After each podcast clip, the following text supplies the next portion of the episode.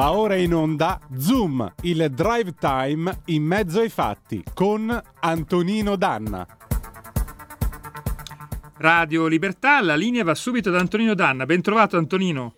Grazie condottiero mio condottiero Giulio Cesare Carnelli, buon lavoro anche a te. Amiche e amici miei, ma non dall'avventura, buonasera. Siete sulle magiche, magiche, magiche onde di Radio Libertà. Questo è Zoom, il drive time in mezzo ai fatti. Io sono Antonino Danna questa è la puntata di lunedì 5 di dicembre dell'anno del Signore 2022. Cominciamo la nostra puntata ricordandovi di dare il sangue, in ospedale serve sempre, salverete vite umane chi salva una vita umana salva il mondo intero. Secondo appello, andate su radiolibertà.net, cliccate su Sostienici e poi abbonati, troverete tutte le modalità per sentire questa radio un po' più vostra, dai semplici 8 euro mensili della Hall of Fame fino ai 40 euro mensili del livello creator che vi consentiranno di essere coautori e co-conduttori di almeno una puntata del vostro show preferito col vostro conduttore preferito. Infine, da stasera, un terzo appello. Il terzo appello lo trovate sulla nostra pagina Facebook. Bisogna svegliare il governo italiano. Andrea Costantino deve essere liberato. Mandate quindi una mail o al Presidente del Consiglio dei Ministri o al Ministro degli Affari Esteri o al gabinetto dell'onorevole Ministro degli Esteri o alla sua segreteria particolare, però sappiate che gli indirizzi sono nel primo caso presidente chiocciola pec.governo.it, nel secondo ministero.affariesteri chiocciola cert.esteri.it, nel terzo gabinetto.ministro chiocciola certesteri.it, segreteria.ministro cert.esteri.it e infine la segreteria generale del Ministero degli Esteri, segreteria.generale chiocciolacert.esteri.it. Dal 21 marzo del 2021 Andrea Costantino sta vivendo una vicenda che definire kafkiana e fargli veramente un complimento. Lo hanno arrestato sotto gli occhi eh, della moglie e della figlia, una bambina di 5 anni che non ha nessuna colpa se non quella di essere figlia eh, di Andrea Costantino. In particolare gli è stata lanciata contro un'accusa abbastanza fumosa, non c'è un documento depositato, pare che almeno questa sarebbe l'accusa.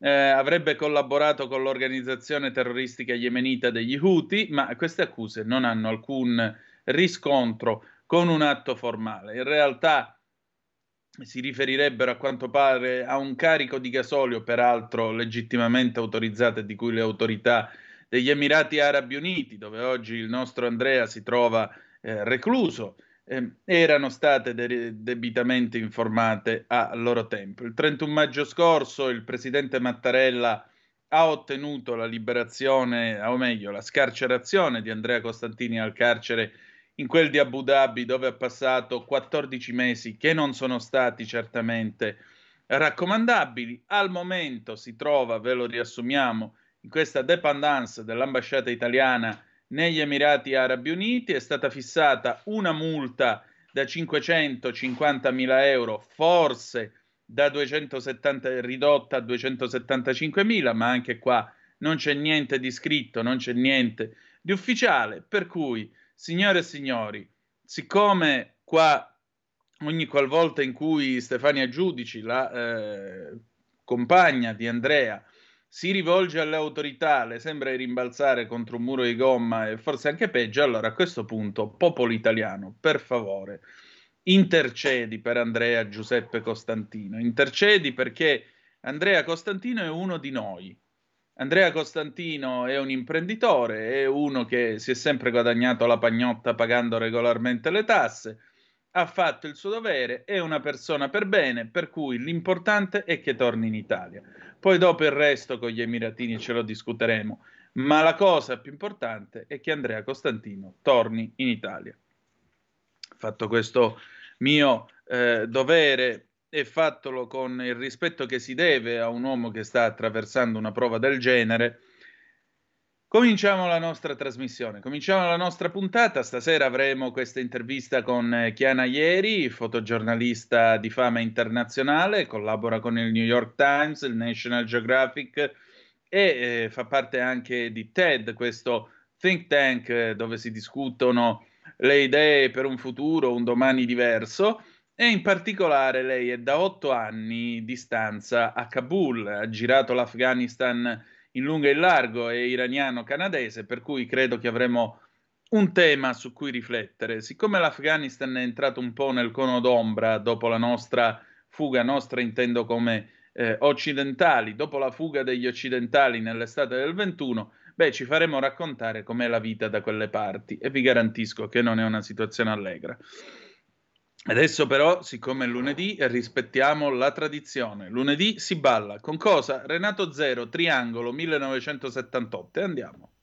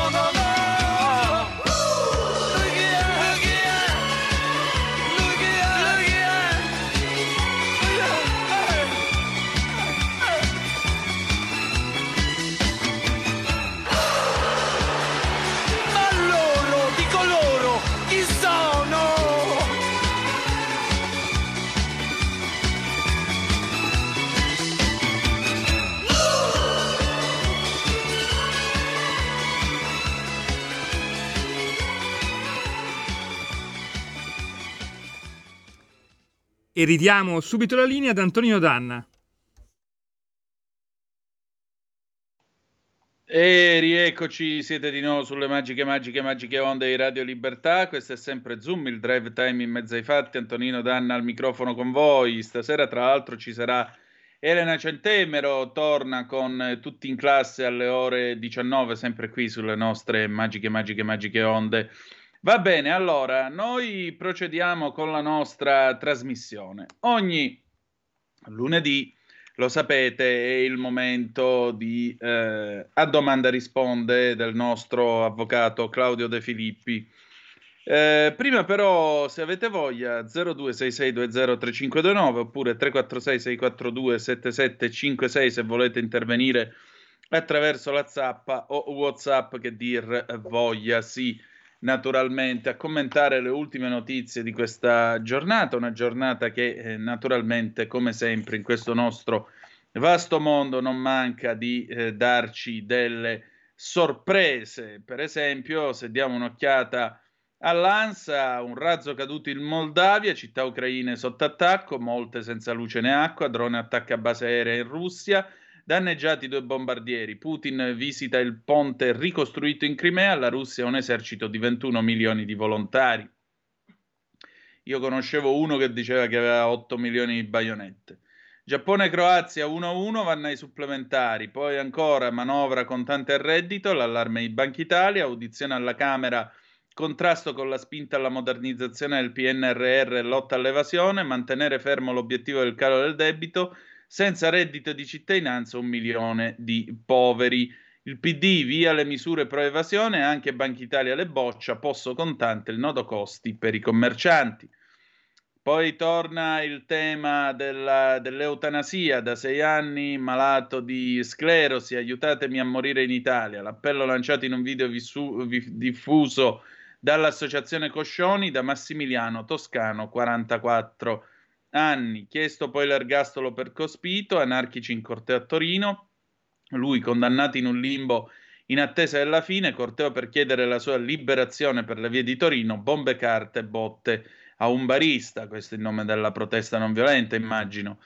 Germania, morta una quattordicenne, ferita mentre andava a scuola, lo scrive la Bild Online, l'aggressore era armato di coltello, subito dopo il ferimento è scappato in un centro accoglienza per rifugiati. Le indagini proseguono. Infine, naufragio a Lampedusa, quattro dispersi e anche due bimbi, 32 persone, tra cui tre donne, sono state portate a riva dalla Guardia Costiera, la nave Geo Barents ha soccorso in mare 90 migranti che viaggiavano su un gommone e ora a bordo 164 naufraghi. Altri 103 sono stati salvati in acque internazionali da due navi delle ONG, la Humanity One e la Louise Michel. Se non c'è nessuno che vuole presentarsi allo 0266203529, allora noi andiamo direttamente con la domanda risponde dell'avvocato De Filippi. Vai Giulio Cesare. Radioascoltatori, buongiorno. Avvocato Claudio De Filippi, Foro di Milano. Come sempre in questa rassegna stampa andiamo ad analizzare alcuni articoli della settimana scorsa per verificarli anche in chiave critica.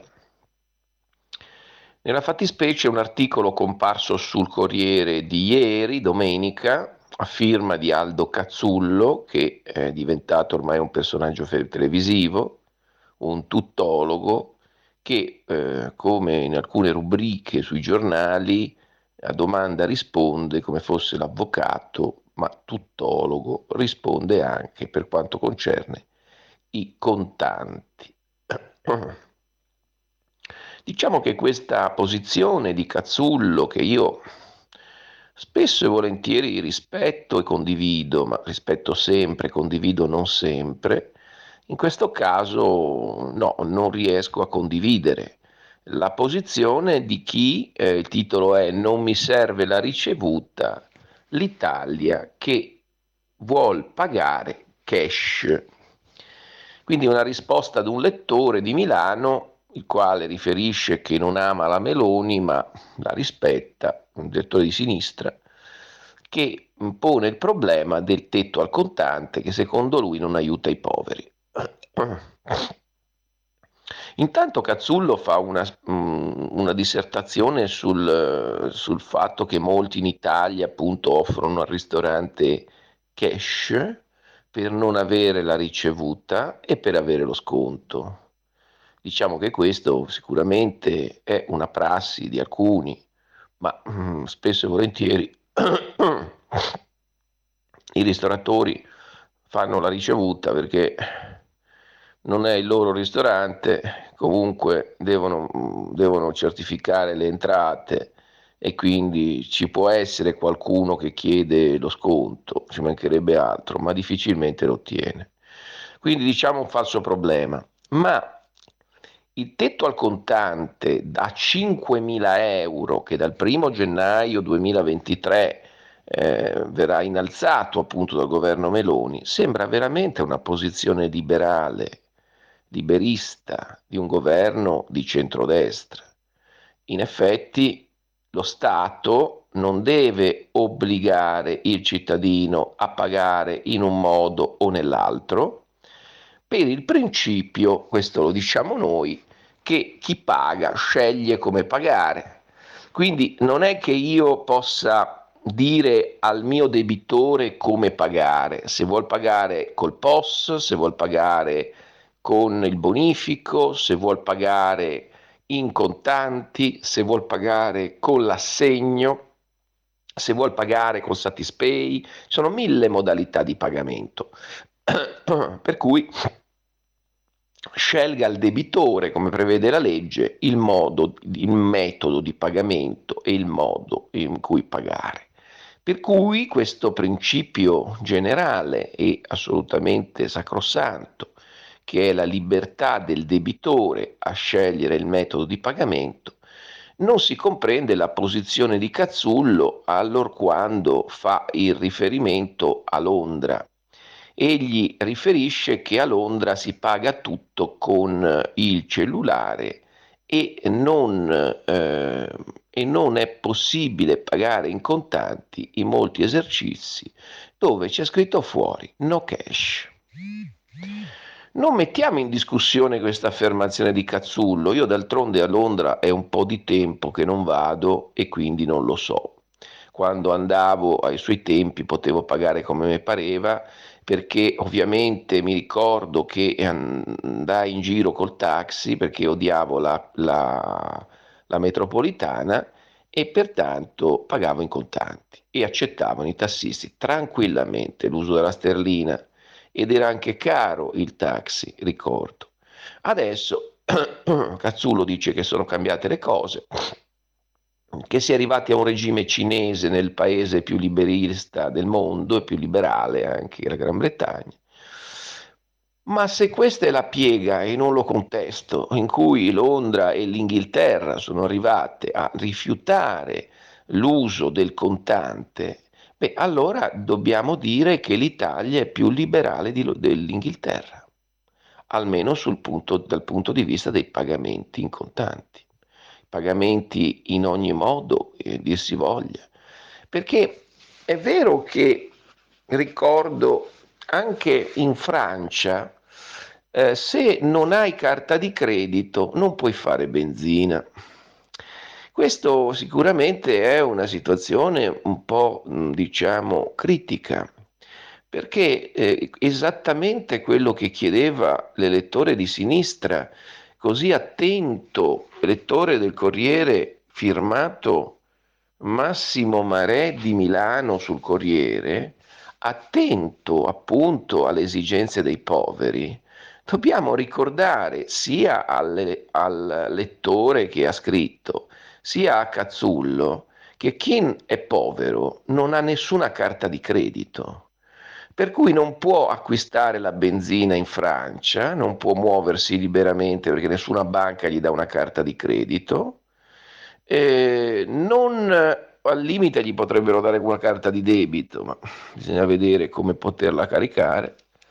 Ma mh, mm, dobbiamo ricordare che proprio per la libertà degli acquisti, dei commerci, eh, limitare l'uso del contante eh, viene fatto in un paese che non è tra i più liberisti del mondo, né liberali, ma il regime cinese dittatoriale, Per cui è vero che siamo abituati a vedere la Cina con due occhi diversi rispetto al classico regime dittatoriale, eh, sia perché è un gigante economico, perché conviene, perché serve, perché svolge attività che l'Occidente altrimenti non avrebbe possibilità di fare a quel prezzo. E per tutta una serie di situazioni, non ultima che un regime di sinistra. Ma attenzione, la Cina è un regime dittatoriale. Non ci sono elezioni, come non ci sono in Russia perché sono una farsa, e quindi il, la bandiera rossa che accomuna i due paesi dovrebbe anche portarci a pensare con quei regimi non comunicare, sostanzialmente non commerciare finché non cambiano. E invece assistiamo alla debolezza dell'Occidente. In queste parole di Cazzullo, che ribadisco apprezzo come opinionista in generale, ma non stavolta, risiede tutta la, diciamo, limitatezza e anche debolezza dell'Occidente. L'Occidente deve rimanere patria di libertà, libertà in senso lato, libertà economica, libertà politica, libertà religiosa, eh, libertà in tutti i sensi e non deve cadere in queste trappole il contante, l'uso del contante, la carta di credito, il controllo dello Stato? Assolutamente no. Quindi molto bene ha fatto la, il centrodestra a guida FD meloniano a mm, ampliare l'uso al contante, che tra l'altro ricordo anche il centrosinistra fece, perché Renzi in una delle mm, sue valide diciamo, misure di governo eh, ampliò l'uso al contante a 3.000 euro, che poi venne ritoccato a ribasso e poi riportato al rialzo. Ma questa è una falsa battaglia. Bisogna essere liberi di gestire i propri soldi come si vuole. Lo Stato non può imporre a nessuno di pagare in un certo modo. E pena ne è la libertà economica. Ma attenzione, per citare Einaudi, eh, diceva il grande liberale, anche presidente italiano, il più grande presidente, non me ne voglia nessun altro, che per essere libero politicamente bisogna essere libero economicamente. E la libertà economica passa anche da questo, dai mancati controlli dello Stato, veda la, veda la Cina che ti controlla quello che fai, dall'inizio alla fine e noi non possiamo importare nulla dalla Cina. Secondo me né prodotti né democrazia perché non c'è, c'è solo tirannide. Per cui eh, abbiamo una situazione in cui è necessario eh, far capire che il, la libertà economica è, non è secondaria, è da lì che parte la libertà dell'individuo. E poi la libertà economica vuol dire anche la libertà determinata dal diritto di proprietà. Andiamo un po' oltre l'articolo di Cazzullo in questo senso. Il diritto di proprietà, il diritto liberalissimo, non deve essere minacciato dallo Stato in nessun modo. Il diritto di proprietà ha subito tante eh, tentativi di eh, costrizione, di eh, limitazione nella storia, ma ancora oggi li subisce. Per cui l'aggressività dello Stato, e per quello che in politica ci sono solo due categorie alla fine, non centrosinistra e centrodestra, ma liberali e non liberali. Liberali sono coloro che vogliono uno Stato che rimanga entro certi limiti, non vada ad intaccare la libertà personalissima di nessuno, economica, politica, individuale, la libertà anche in senso fisico, la libertà eh, dal carcere, la libertà dalle costrizioni, la libertà dalle miserie, dalle paure, la libertà dall'economia. Questo è il grande Luigi Einaudi. Stai ascoltando Radio Libertà, la tua voce libera, senza filtri né censure, la tua radio.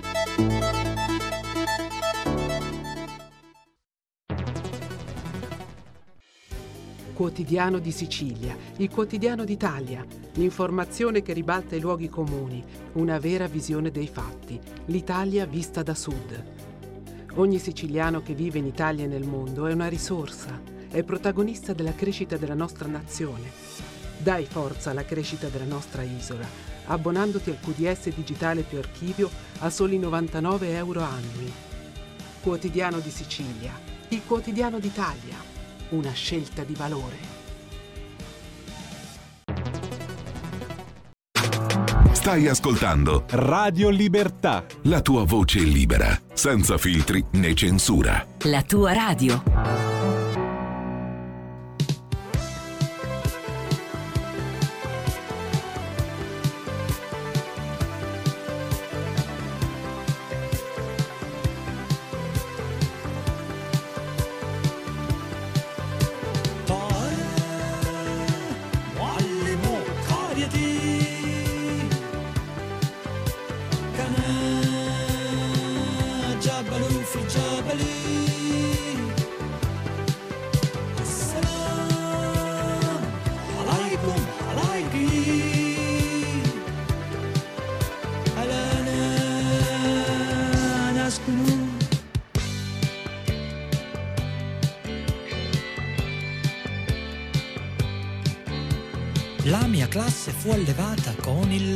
di una capra e del pane di frumento.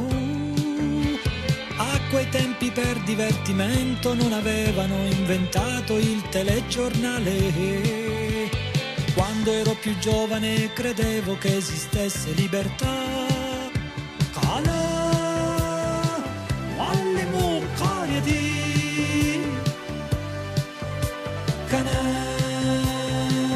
Jabba Luffy, Jabba Lee.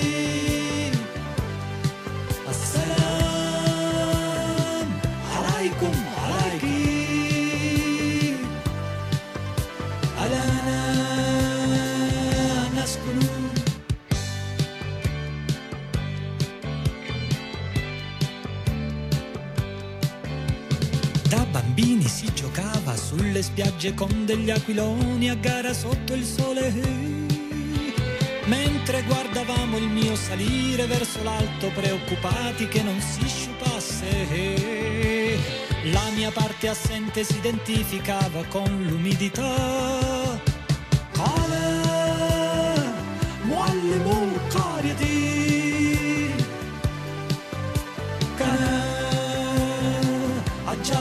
في الجبل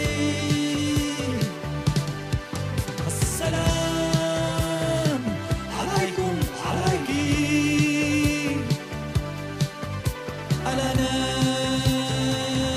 نسكن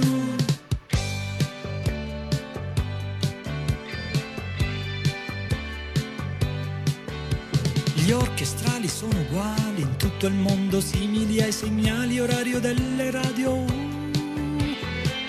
Domeniche e nei giorni di vacanza ci si organizzava per le feste in casa. L'uomo è l'animale più domestico e più stupido che c'è.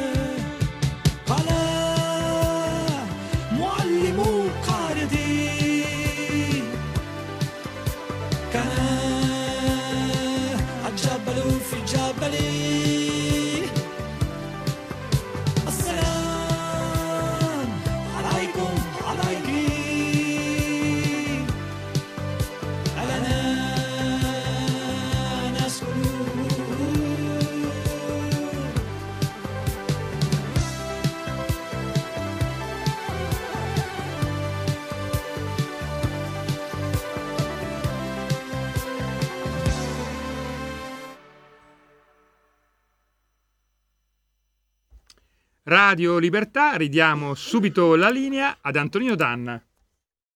Disse il maestro del villaggio, io arrampicavo la montagna, la pace sia con voi e con te, adesso io vivo. Queste erano le parole in arabo di Arabian Song di Franco Battiato dall'album Patriots, anno di grazia 1980. Siete sempre sulle magiche, magiche, magiche onde di Radio Libertà. Questo è sempre Zoom, il drive time in mezzo ai fatti. Antonino Danna al microfono con voi. Allora, io prego il nostro condottiero di mandare in onda un po' di fotografie che vi voglio far vedere qui sul canale 252 del Digitale Terrestre o se preferite sulla nostra pagina Facebook, canale Twitch, YouTube eh, e eh, la nostra bellissima app. Avete scaricato l'app? Dall'app potete anche vedere la parte video di questa radio, la radiovisione. Allora, queste sono alcune fotografie che sono state scattate da Chiana Ieri. Chi è Chiana Ayeri? È una giornalista, una fotogiornalista iraniana che poi da ragazza insomma è andata a vivere in Canada, quindi ora è iraniano-canadese e in particolare Chiana lavora per alcune delle più importanti agenzie stampe internazionali, lavora le sue fotografie sono apparse sul National Geographic, che è una delle più prestigiose riviste del mondo, ma anche sul New York Times la sua particolarità è che da otto anni vive in Afghanistan. L'Afghanistan è un tema che è uscito improvvisamente dai nostri radar dopo che nel corso dell'estate del 2021 l'Occidente ha ben pensato di calare le brache e, e scappare in una maniera, posso dirlo, vergognosa da eh, Kabul. Questo è stato un altro dei segnali di debolezza che francamente l'Occidente si sarebbe potuto e dovuto risparmiare. Ma di ciò ringraziamo Joe Biden. Ora, com'è la vita adesso in Afghanistan? Come si vive in un paese che peraltro è molto complesso, nel quale c'è eh, una differenza tra città e campagna, soprattutto le donne come vivono adesso in una società del genere, perché i talebani erano arrivati al potere dicendo che avrebbero rispettato i diritti umani di tutti quanti, una balla colossale, balla che eh, peraltro si è esplicata, e tra un po' lo ascolterete dalle parole di Chiana, si è esplicata da ultimo non solo nel divieto per le donne di frequentare i giardini pubblici solo per loro, ma anche addirittura adesso gli danno direttamente la fustigazione in pubblico se non hanno un accompagnatore maschio che le porti in giro quando devono fare compere o quant'altro. La nostra interlocutrice, che io voglio ringraziare, eh, al momento l'ho beccata praticamente al termine di un altro giro di servizio in Afghanistan. Lei veniva tra l'altro da, eh, sett- da alcuni giorni passati in un ospedale pediatrico dove ha visto morire non pochi bambini. La guerra è finita in Afghanistan, ma la fame e soprattutto la povertà stanno dilagando e questo grazie appunto al regime dei talebani. Per cui mh, la nostra è stata un'intervista ovviamente in inglese, ma eh, questa intervista eh, io ve la tradurrò passo passo perché naturalmente ci siamo visti attraverso Skype. Ci siamo visti attraverso Skype, lei era a Varsavia, ora tra qualche giorno sarà nel suo natio Iran, quindi poi riprenderà tutti i suoi giri e quelli che si chiamano gli assignment, eh, gli incarichi, ovviamente in Afghanistan, dove, ripeto, da otto anni vive e, e, cerca di capire l'anima di una nazione che è ben più complessa della narrazione che noi conosciamo.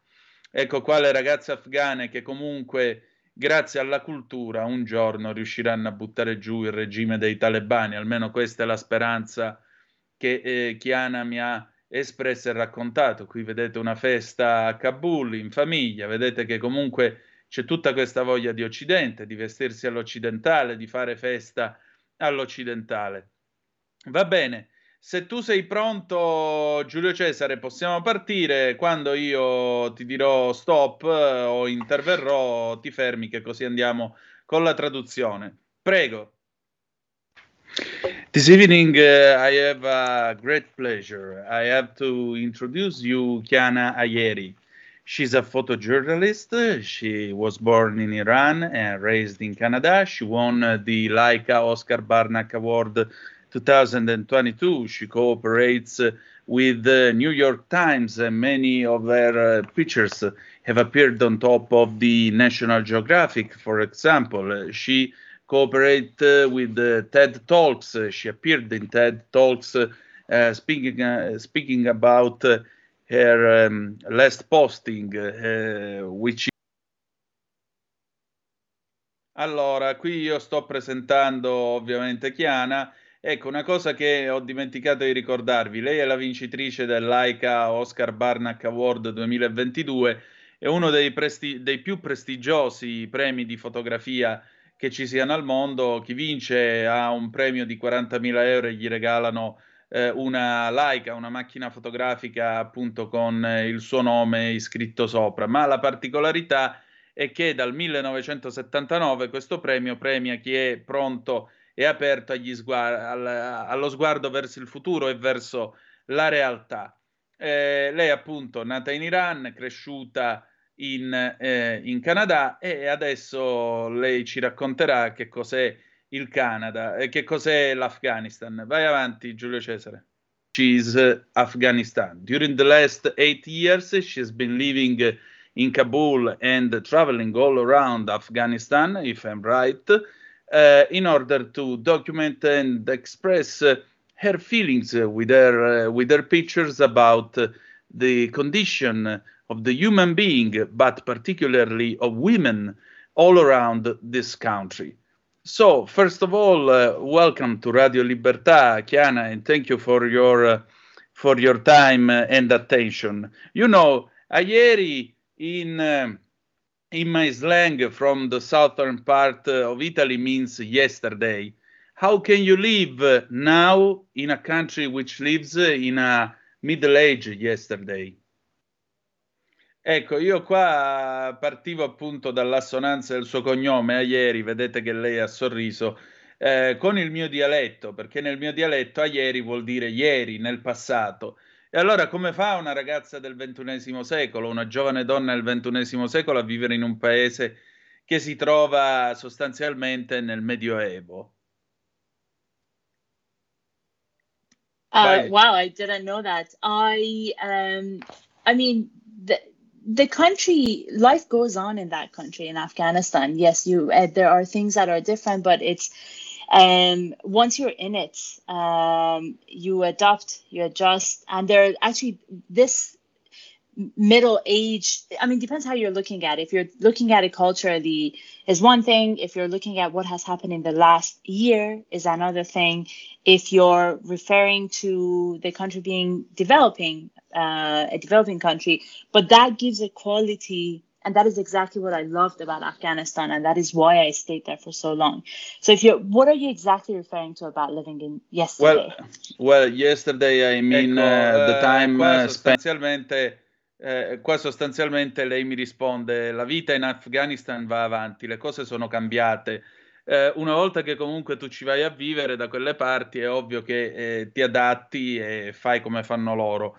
Ma eh, dipende, quando parliamo di Medioevo, dipende l'uso di questa parola, dipende quello a cui ti riferisci. Se parliamo di cultura, se parliamo eh, diciamo così, di cultura è una cosa, se parliamo di quello che è successo nell'ultimo anno e mezzo è un'altra cosa ancora.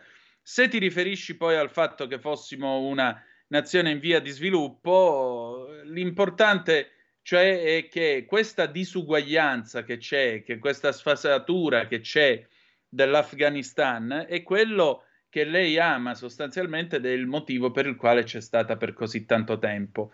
Poi più avanti mi dirà, il, l'Afghanistan è un paese nel quale tu trovi sia l'estremo del bene che l'estremo del male. Avanti.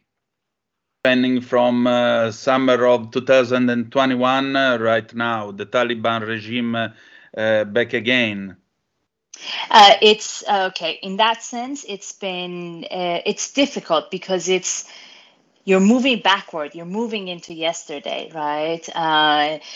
It's uh, i remember when kabul fell a lot of our afghan friends uh, told us wait for the taliban. They're, things are going to change. It's not going to because the first few months not a lot has changed had changed.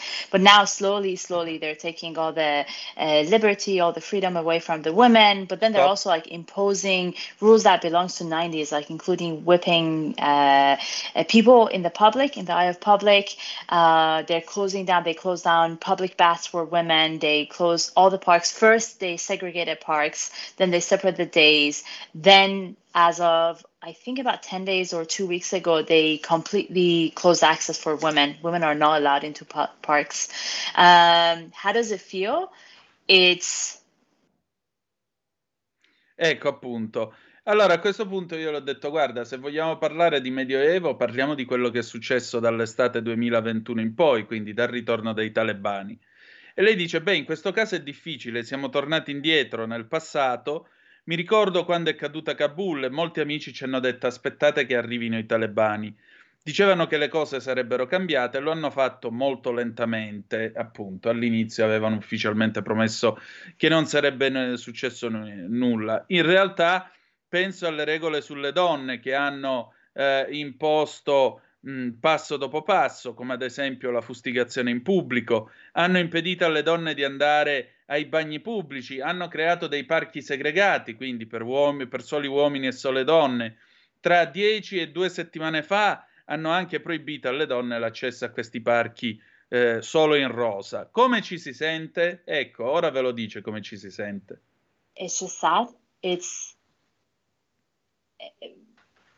it's very sad. The, the saddest part is there is very little, I should say, there is no hope for the future, and that makes it very difficult. Ecco, yeah, and uh, ecco appunto, dice come mi sento? Sad, disperata, mi se- è così triste, è veramente triste. La cosa più triste è che se guardo a tutto questo ti dico che non ho speranza per il futuro e, la- e questo rende tutto molto più difficile. Ora io le chiedo appunto dei due estremi eh, che è l'Afghanistan, un paese nel quale non esistono mezzi termini. Vai Giulio Cesare. This is one of the extremes uh, that Afghanistan expresses because uh, I've read uh, your interview for the Barnack Award and uh, you said Afghanistan, by the way, is a really particular country because uh, you find the, the two extremes. Uh, one extreme is bad, but the one the other extreme is good. So, where is the good in Afghanistan now? Um, I mean, the good exists. Um, the good is these underground schools that I've visited, and these. Uh, so, this is a perfect example. I uh, there was a triple explosion outside of a girls' schools in few months before Kabul fell. So that was May 2021, and over 90 people were killed, most of them teenage girls aged 11 to 17. Hundreds were injured. That's very sad, right? Fast forward, Kabul falls. Fast forward, uh, a doctor who rescued many of these girls inside the hospital started an underground school for them. Um, and these girls continue, these girls who survive such a horrendous event, they go to school, they study. Um, and one of the last days that I was in Kabul on my last trip, I visited the girls. It was the birthday of one of the teachers. And the girls had pushed all the chairs to the side. They were dancing, they were celebrating this, uh, their birthday. The male teacher will dance dancing with the girls. And that is so beautiful. Despite this is the extreme that I'm talking about. Ecco, a questo punto le ho chiesto appunto, visto che l'Afghanistan è eh, diviso tra i due estremi, o c'è un estremo di troppo male o c'è un estremo di troppo bene, dov'è il bene in Afghanistan? Risposta, il bene esiste ed è questa rete di scuole clandestine, sotterranee. Prima, prima, della caduta di Kabul ci sono state tre grosse esplosioni fuori da una scuola femminile e parlo di maggio del 2021, dice Chiana ieri. Oltre 90 persone sono state uccise, molte di loro erano ragazzine tra gli 11 e i 17 anni, centinaia i feriti. Andiamo oltre, fast forward, no? facciamo un salto in avanti.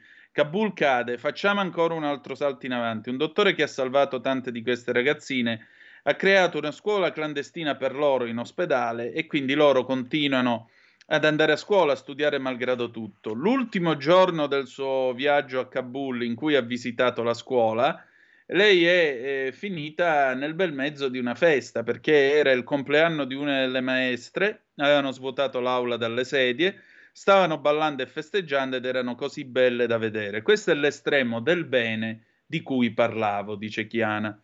E allora io chiedo, vai. So, by the way, life goes on, and by the way, women try to to sketch another kind of future, different uh, from the Taliban rules?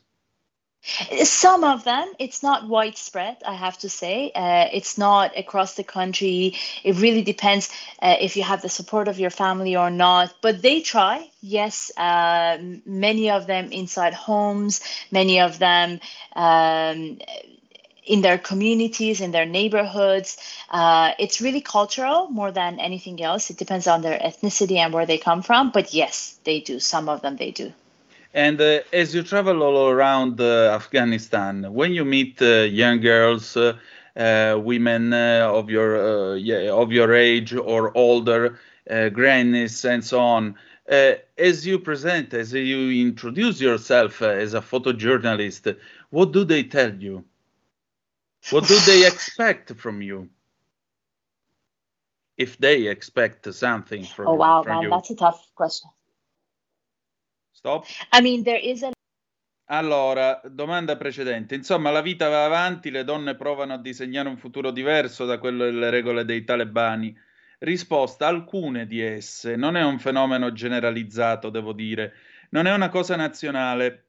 Dipende dal fatto che la tua famiglia t'appoggi oppure no. Però sì, ci provano in tante a casa, nella comunità, nel vicinato. È una cosa molto culturale legata a etnia e luogo di nascita, ma sì, lo fanno, alcune lo fanno, perché appunto l'Afghanistan, tra l'altro, non è una nazione unitaria, è una nazione che in realtà è fatta da tutta una serie di tribù, di etnie tra di loro, spesso anche in contrasto, quindi anche questo è un concetto che non dobbiamo sottovalutare quando ragioniamo di questo paese.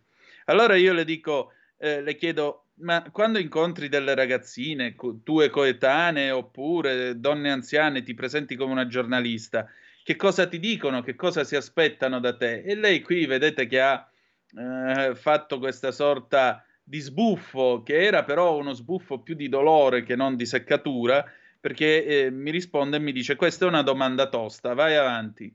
A lot of cry for help. Uh, there is uh, uh, from anything from like financial uh, to like get them out of that situation to finding a way out. But also there are um, uh, beautiful things that happen. Uh, i'll give an example. There was a, a girl that i she's hazara. She survived one suicide attack i um, also outside of a school and i visited her house i spent several days in her house photographing her and her life and only months later, this was in July, only this last trip, I learned her family, her parents, and her grandmother. She's the oldest of four. She's uh, 17, and the rest of the kids are children, uh, like five, four. And uh, her family, from the explosion time till now, they kept insisting, like, why do you go to school? Why do you study? Why don't you stay home and take care of the kids or like get married?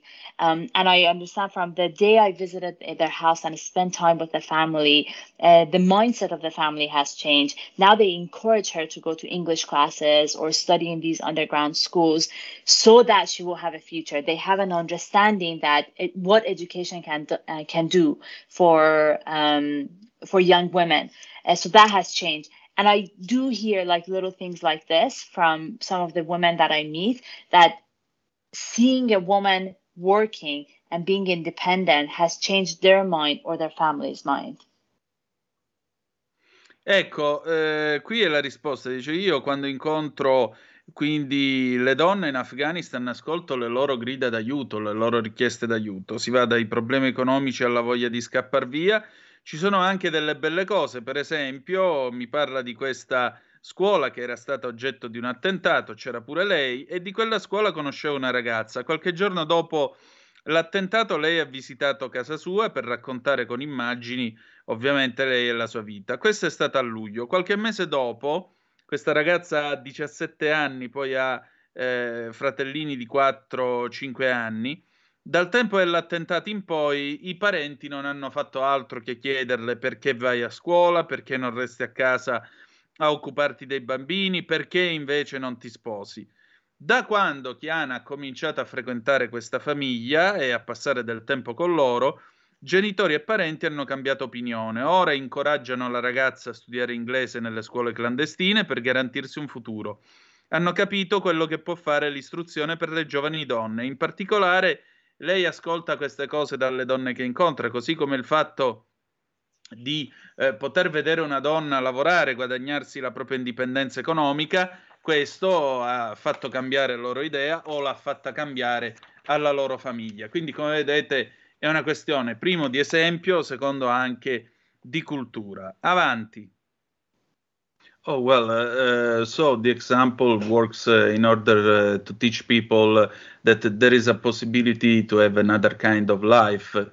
But uh, right now, do you think uh, that the most powerful, the most powerful gun against Taliban's could be culture? Yeah. I believe you think this. yes, absolutely.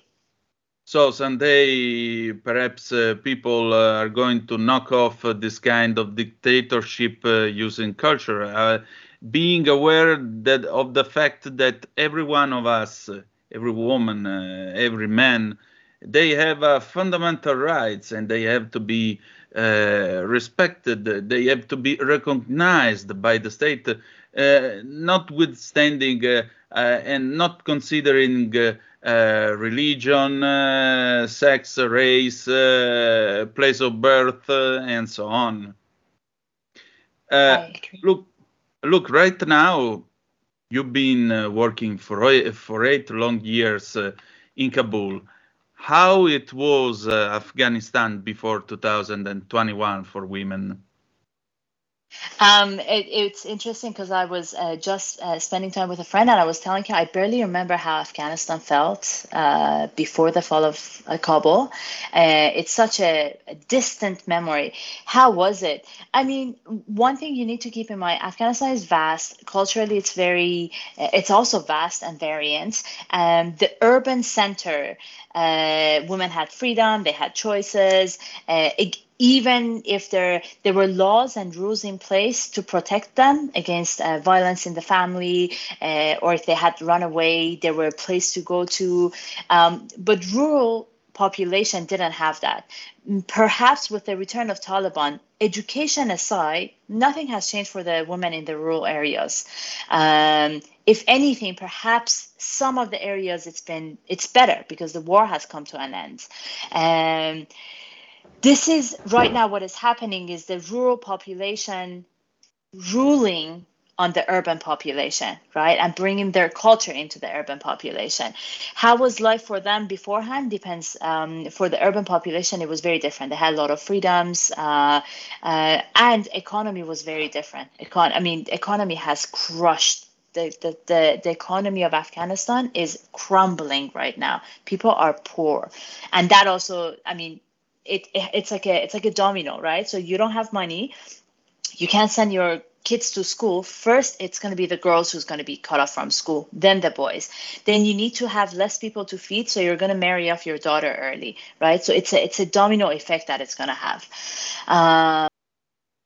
ecco a questo punto io ho detto a Chiana insomma secondo te la cultura è l'arma più potente contro i talebani? Sì sicuramente risponde lei Eh, prima o poi quindi questa dittatura, osservo, cadrà perché tutti capiranno che ognuno di noi ha dei diritti fondamentali che devono essere eh, riconosciuti dallo Stato, non è che vengono concessi allo Stato, e sono dei diritti indipendenti da religione, razza e sesso. Senti, da otto anni lavori a Kabul, com'era l'Afghanistan prima dell'estate 2021 per le donne?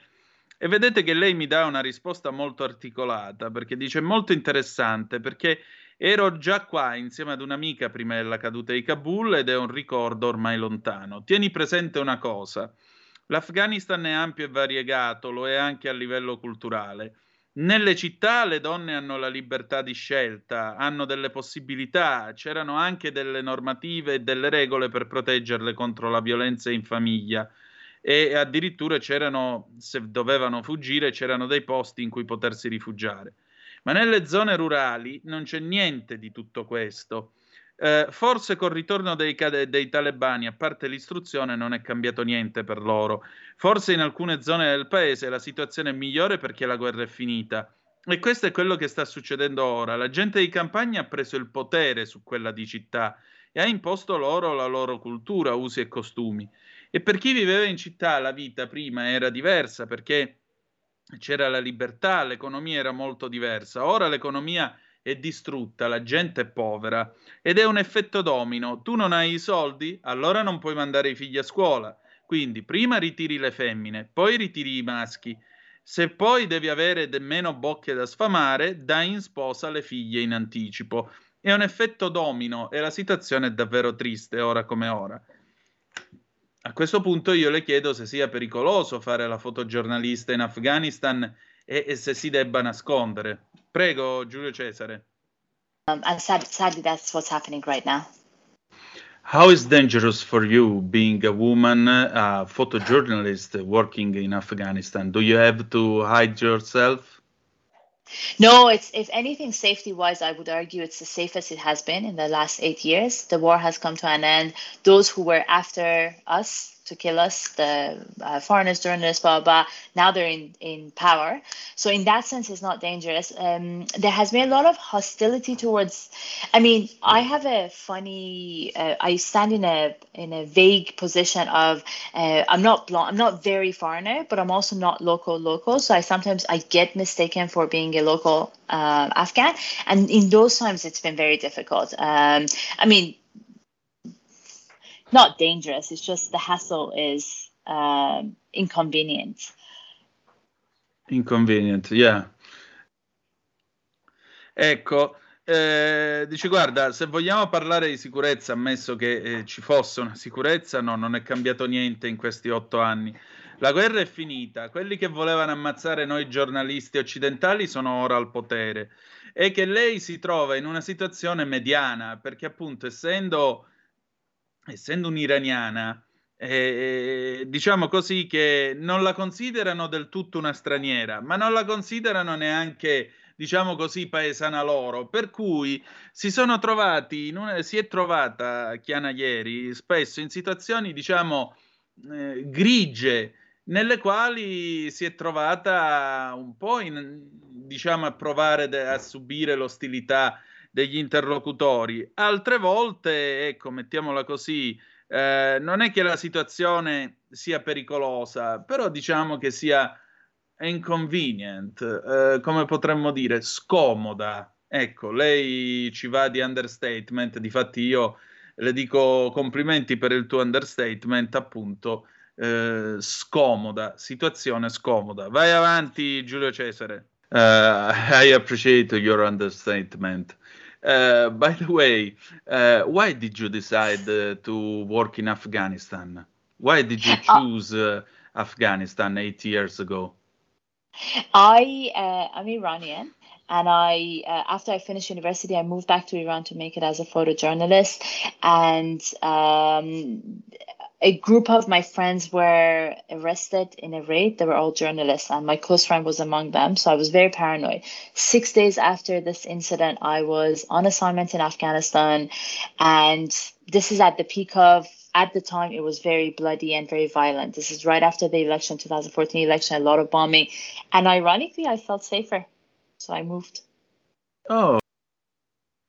Ecco appunto, io le chiedo, ma allora perché hai chiesto, hai scelto di andare in Afghanistan otto anni fa?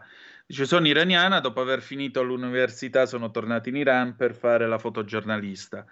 E che è successo che in Afghanistan alcuni amici, tra cui uno molto vicino a lei, erano stati arrestati e in particolare lei a quel punto si è molto eh, preoccupata. Sei giorni dopo era in Afghanistan, dopo i fatti di Lhasa nel 2014 eh, una eh, strage, dice sono arrivata nel momento all'apice della violenza e del sangue. Ironicamente mi ci sentivo al sicuro e così sono andata. Forse mi ha chiamato l'Afghanistan. Vai. Oh, really interesting. In a certain in a certain way it was Afghanistan that uh, called you. Yeah, perhaps. Perhaps, perhaps, yeah, perhaps it's possible. Sometimes uh, these kind of things happen. And uh, look, uh, every night uh, as we try to sleep, we have five minutes uh, uh, of silence inside our soul, and that's the moment where our heart travels. where does your heart go when you are in Afghanistan, and where and where does your heart go when you are abroad? You're asking some of the most difficult questions I've answered. um, Professionally speaking, yeah. Professional. I know, I know, no, no, no, no, no, no. I know, I know exactly. I mean, where does my heart goes when I'm in Afghanistan? Um, it's been i feel like in the last year every month of living in afghanistan has been so different from the previous month like things are changing so quickly that it's hard for me to say but i can tell you in the last last month before i left in november um, I'm struggling a lot with finding a little bit of hope, just like you know the the slightest bit of hope to work. And um, my last few days, I was embedded inside a hospital, a children's hospital, and I um, I witnessed quite quite a few deaths. Like too many babies died in a single day, um, and that five minutes that you're talking about was just trying to make peace with this world that is very unjust that um, very very unjust. Uh, and when I'm abroad, um, I just have come back. I mean, past few nights, it's been a lot of dreams. Um, again, I think it's that continuation of making my peace because the the worlds are many worlds apart. Like the lives we live in Afghanistan, then we come out um, it's i think so now that five minutes it's me trying to make sense of this world today i went to a grocery store and just the number of options we have just to buy a simple shampoo is outrageous and i can't make sense of it perhaps those Ecco, qui credo sia un bel passaggio, se permettete, di questo colloquio, non perché l'abbia fatto io, ma per la risposta che Chiana mi ha dato. Io le ho detto la notte prima di dormire abbiamo 5 minuti in cui l'anima viaggia. E quando sei in Afghanistan, dove va il tuo cuore? Quando sei fuori dall'Afghanistan, dov'è che vada? E allora lei mi ha detto: dice, questa è una delle domande più difficili che mi abbiano rivolto.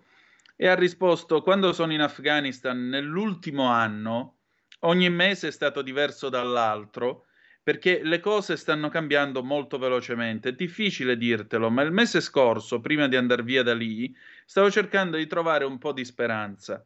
Negli ultimi due giorni mi hanno inviato, di permanenza ovviamente in Afghanistan, mi hanno inviato in un ospedale pediatrico e ho visto troppi bambini morire in un solo giorno.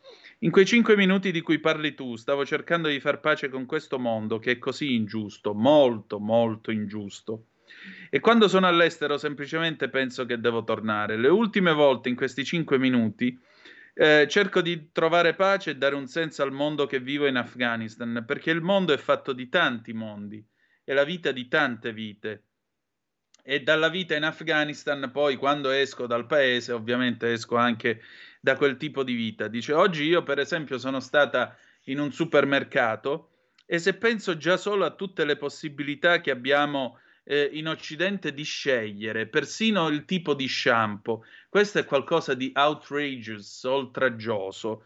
Non ha senso e lei cerca di far pace, di dar senso anche a questo. Quindi, come vedete, dall'estrema miseria, dall'estrema violenza all'estrema abbondanza dell'Occidente che si lascia scorrere le cose addosso. Siamo quasi alla fine della nostra intervista. E allora, eh, Giulio Cesare, per favore, prepara questa fotografia perché adesso ce la descriverà la nostra Chiana.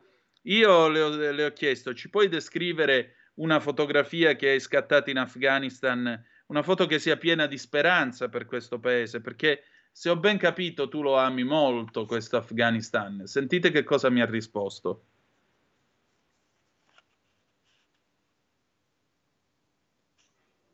Five minutes you're talking about is trying to make sense of that. Sure. Uh, let's go. Uh, let's go to to the ending of this uh, of this interview. First of all, I'd like to thank you for your kindness and for your time. I really, really appreciate uh, the the way you wear your heart on your sleeve, and uh, this is this is uh, really evident from the pictures you shoot. Uh, could you tell us, because we are a radio, uh, could you tell us uh, uh, a picture you, sho- you shot full of hope for this country? Because I understand you really love this country, you really love Afghanistan. Am I right? Correct, I do. So, do you have a picture you shot with love of this country? Give us this kind of poem. Um, I sh- certainly do. Uh, I just need a minute.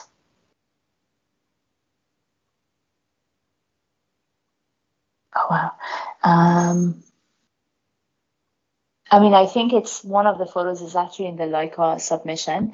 It's a photo of uh, it's a white uh, image, and I'm going to try to describe it. It's a white image of hundreds of women sitting on a hill with very colorful scarves, and and that's shot during a Nowruz celebration, which is the the Persian New Year celebrated on first day of spring, uh, and that is in a very remote area of Afghanistan in Central Highland. It's uh, it's in Daikundi, um, in Miramar, and many of these people, many of these women and men had walked for up to three days to reach that place for the celebration. And they wore their best dresses, their makeup, they're wearing glittery clothes, uh, just there for a day to celebrate.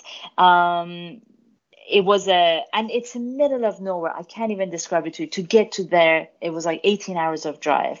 Um, this picture I sent you on WhatsApp right now. Is it? Uh, is it this? Uh, hang Check on the phone. I did. Yes, that's it. That's it. That's it. Yeah, we'll show it. Uh, we'll show it to our uh, to our listeners uh, via Facebook. We'll show it on top of Facebook. Okay, let's go ahead. So you had to to walk for many days uh, and to live uh, with those women uh, for many days. I I wonder. I argue. in, in this specific photo, no, it was like a visit. It was a one day visit, but I have lived with many women. Um, and uh, this is uh, this is perhaps uh, the most the picture with the most amount of hope for Afghanistan. Because, by the way, I believe women women are going to save the world. Women is the future.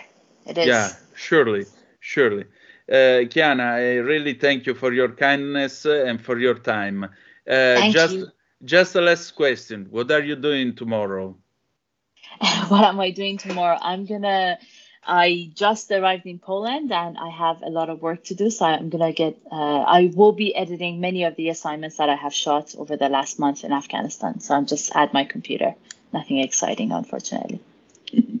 Well, uh, we'll see the output uh, of your job uh, really soon. Thanks a lot, Kiana. Thank you, thank you, thank you. Ecco, allora, questa fotografia appunto è la fotografia con la speranza di questo paese. Si tratta di tante donne e uomini seduti su una collina con delle sciarpe molto colorate. Questa fa parte delle foto che lei ha mandato all'ICAB Oscar Barnack Award 2022 che poi ha vinto. Era la festa del Capodanno persiano, il Nowruz, che si tiene il primo giorno di primavera in una zona molto remota del paese, dai Kundi nel distretto di Miramor, altopiano centrale dell'Afghanistan. Molte delle persone che voi vedete in questa foto hanno viaggiato per tre giorni per arrivare a questa festa con l'abito migliore e il trucco, pronte appunto per il giorno della celebrazione. Poi i talebani ovviamente hanno vietato questo incontro religioso perché è prima di tutto una celebrazione religiosa. Questo era un posto nel nulla, ci sono volute 18 ore di strada per arrivarci.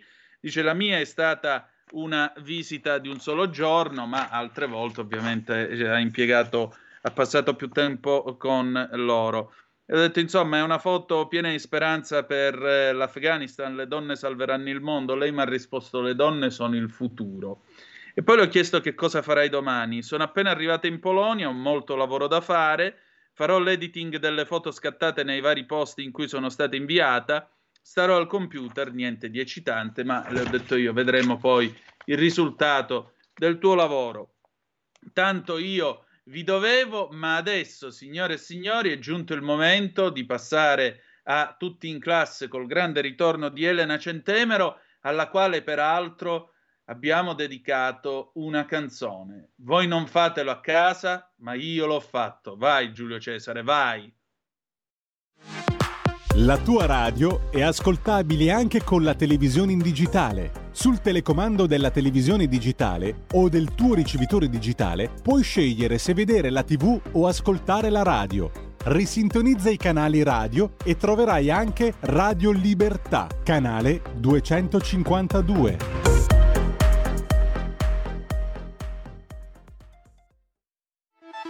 Stai ascoltando Radio Libertà, la tua voce libera, senza filtri né censure, la tua radio.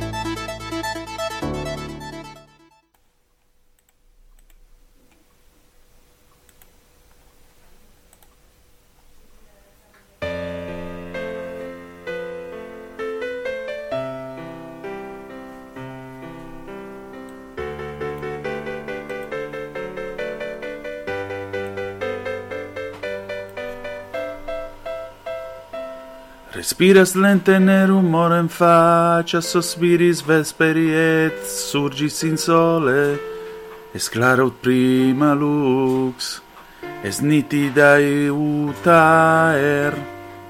Si quiste videt erub escit et mira, cum de fixa es in odis tuis, in curis tuis, in curis tuis. Diligenter vestiris nunquam vestenque animum in te convertat induis singulus solum ut te omnes mirantur. Et nuda facies iter facis edens malum cum scole libris studio te delectas. Non tibi pudendum est Respiras lente ne in faccia sospiris vesperis et surgis in sole. Es clara ut prima lux, es nitida ut aer. Si quiste vide te escit et mira, cum de fixa es in nodis tuis, in curis tuis, in curis tuis. Grigenter vestiris nunquam vestenque animum inte convertat induis, singulum solum, ut te omnes mirantur, et nuda face iter facis edens malum cum scole libris, studio te delectas, non tibi pudendum est. Va ora in onda, tutti in classe!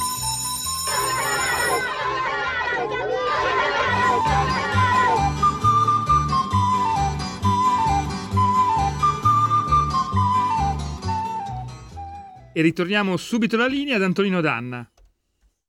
Romani celoqui, romani celoqui, iterum iterunque, romani celoqui. Parlare latino, parlare latino e dappertutto parlare latino. Ebbene sì, quello che cantava in latino ero io. Ho fatto anche questo nella mia corta porca vita di cantare Alba Chiara di Vasco Rossi in latino, con cui introduciamo questa nostra conversazione. La, la, la mia ugola d'oro in realtà eh, ha fatto tutto questo a seguito dell'idea di due docenti, sono qui su tecnica della scuola.it, due docenti del liceo classico Eschilo di Gela, provincia di Caltanissetta, Lella Oresti e Concetta Massaro, così sapete a chi chiedere i danni. Quest'estate, come scrive il quotidiano La Sicilia, hanno deciso di cimentarsi con la traduzione appunto di Alba Chiara in latino. E niente, è stato un successo. Pure Vasco Rossi, con un certo divertimento, ha postato Alba Chiara in latino, io l'ho fatto, voi don't try this at home, non fate questo a casa, ma soprattutto buonasera a quel che resta di Elena Centemero, ben trovata. Buonasera a tutti, a quel che resta perché siamo influenzati. Sì, appunto, non era per insultarti, precisiamolo per chi ci sta ascoltando, non è che la volessi insultare, ci mancherebbe pure. Ma innanzitutto ti ringrazio del canto in latino, no? perché il latino è, è, la lingua che insegnavo, quindi il latino è veramente... Devo capire come hai fatto a tradurre la canzone in latino. Comunque, vabbè, le tue reminiscenze sono ancora vive. No, quella l'hanno fatta le, le tue colleghe a Gela. Ah, ecco, eh. le colleghe a Gela. Io ho trovato il testo già pronto, io ho cercato ah, ecco, di fare un po' di, di, metrica alla buona di Dio per quello che mi ricordavo e niente mi ecco. scuso anzi con chi amorevolmente per cinque anni ha cercato di sgrezzarmi in letteratura latina e greco eh, e greca e ahimè questo è stato il risultato. Cinque anni di studio per andare a cantare al bacchiare il latino alla radio e vai a posto. Allora, Beh, allora dobbiamo dare un voto a questo, no? E la professoressa sei tu, il mestiere tuo tu lo sai fare, io no, ma tu sì. Eh, dovrei vedere il testo, dovrei vedere il testo prima. Comunque per la performance possiamo dare un 10 aggiudicato. Vabbè. Vabbè diciamo guarda. che io non sono come quei professori che usano solo che usano i 3 e i 2, ma non usano i 9 e i 10, usano 8, 8 più. Sì, sì, che più di 8 meno. non si dà. 8 meno meno, mi devono spiegare, e questa è stata una delle mie crociate da, da dirigente, cosa significa 6 meno meno, 5 meno meno, 4 meno meno, 7 meno meno, o si dà 7 o si dà eh, 6 e mezzo, si dà 6, cioè queste, questi meni meni, insomma, esi- o insomma, esistono poco, hanno poco, hanno poco valore secondo me. Ecco. Sì, appunto, mi ricordano solo la canzone di Lino Banfi, Meno Mele del 1974, ma non, non, c'entra assolutamente niente con lo studio. È vero che io una volta presi un 6 meno meno meno in una traduzione dal latino. 6 meno meno meno è qualcosa che modestamente di cui ho osservato lungo ricordo. Senti, ma perché c'è questa mania, ora prima di cominciare con la nostra rassegna stampa, ma perché c'è questa mania di essere stitici con i voti in alto? Perché? Perché i, gli 8 e i 9 se li portano da casa certi docenti, hanno l'allevamento di 8 e 9 a casa, li tengono a bagnomaria, come fanno? No, di, non, è, cioè, non, è, vero che tutti non danno 9-10, li danno anche alcuni docenti, però eh, nella, diciamo, se dovessimo fare una statistica abbastanza è più difficile dare 9-10 perché 9-10 implica la eh, perfezione eh, nella visione. Invece la gamma dei voti dovremmo usarla tutta, anche se io penso che eh, c'è una cosa che a me non piacerebbe usare, che sono i voti sotto il 4, perché non sono voti, cioè sono voti che umiliano i ragazzi, tra dare 3 e dare 4 poi alla fine non cambia, non cambia nulla, non cambia nulla nel senso che anche un 4 è difficilmente, cioè un 3 è difficilissimo da recuperare, un 2 è difficilissimo da recuperare. E, e, e quindi è anche umiliante, devo dire, e l'umiliazione sicuramente non è l'azione educativa più consona per i nostri ragazzi. Ecco. Penso che sia meglio invece dare una, sempre una speranza ai ragazzi dal punto di vista, sto parlando ovviamente dal punto di vista didattico, no? mm. Farsi, far vedere dove ci sono le lacune, ma far vedere che si può anche eh, con l'impegno, con lo studio, si può anche recuperare. Appunto, se ci si applica, anche perché poi una volta c'era questa espressione che si usava da me, Zero cocò, zero tagliato, zero carbonella. Ma perché lo chiamano zero carbonella? Scrivetecelo 346 642 7756. Io ho sentito usare anche questa espressione, zero carbonella. Tu l'hai mai sentita? No, non l'ho mai vita- sentita in vita mia questa, questa... Ebbene sì, invece c'era pagato per quanto riguarda se tu facevi un'operazione alla lavagna e il risultato era zero, cioè arrivavi 0-0, mettevi uguale, quindi pagato, e poi 0-0 carbonella, vabbè. Ma in tutto questo, Elena, questa settimana eh, avete avuto non poco da fare in quel del Ministero dell'Istruzione e del Merito, perché io leggo qua sul Sole 24 Ore orientamento già dalle medie per combattere la dispersione. In arrivo le linee guida. Ministero al lavoro sul testo che completa gli obiettivi 2022 legati all'attuazione del PNRR. Docenti tutor per consigli al singolo alunno, i portfolio con le competenze maturate. Cioè, mh, guarda, se il consiglio è quello che venne dato a me dal, dal professore di filosofia prima di, de, all'esame di Stato, cioè che io mi ero notevolmente distinto nell'uso del computer, quindi si suggerivano facoltà informatiche, stiamo freschissimi.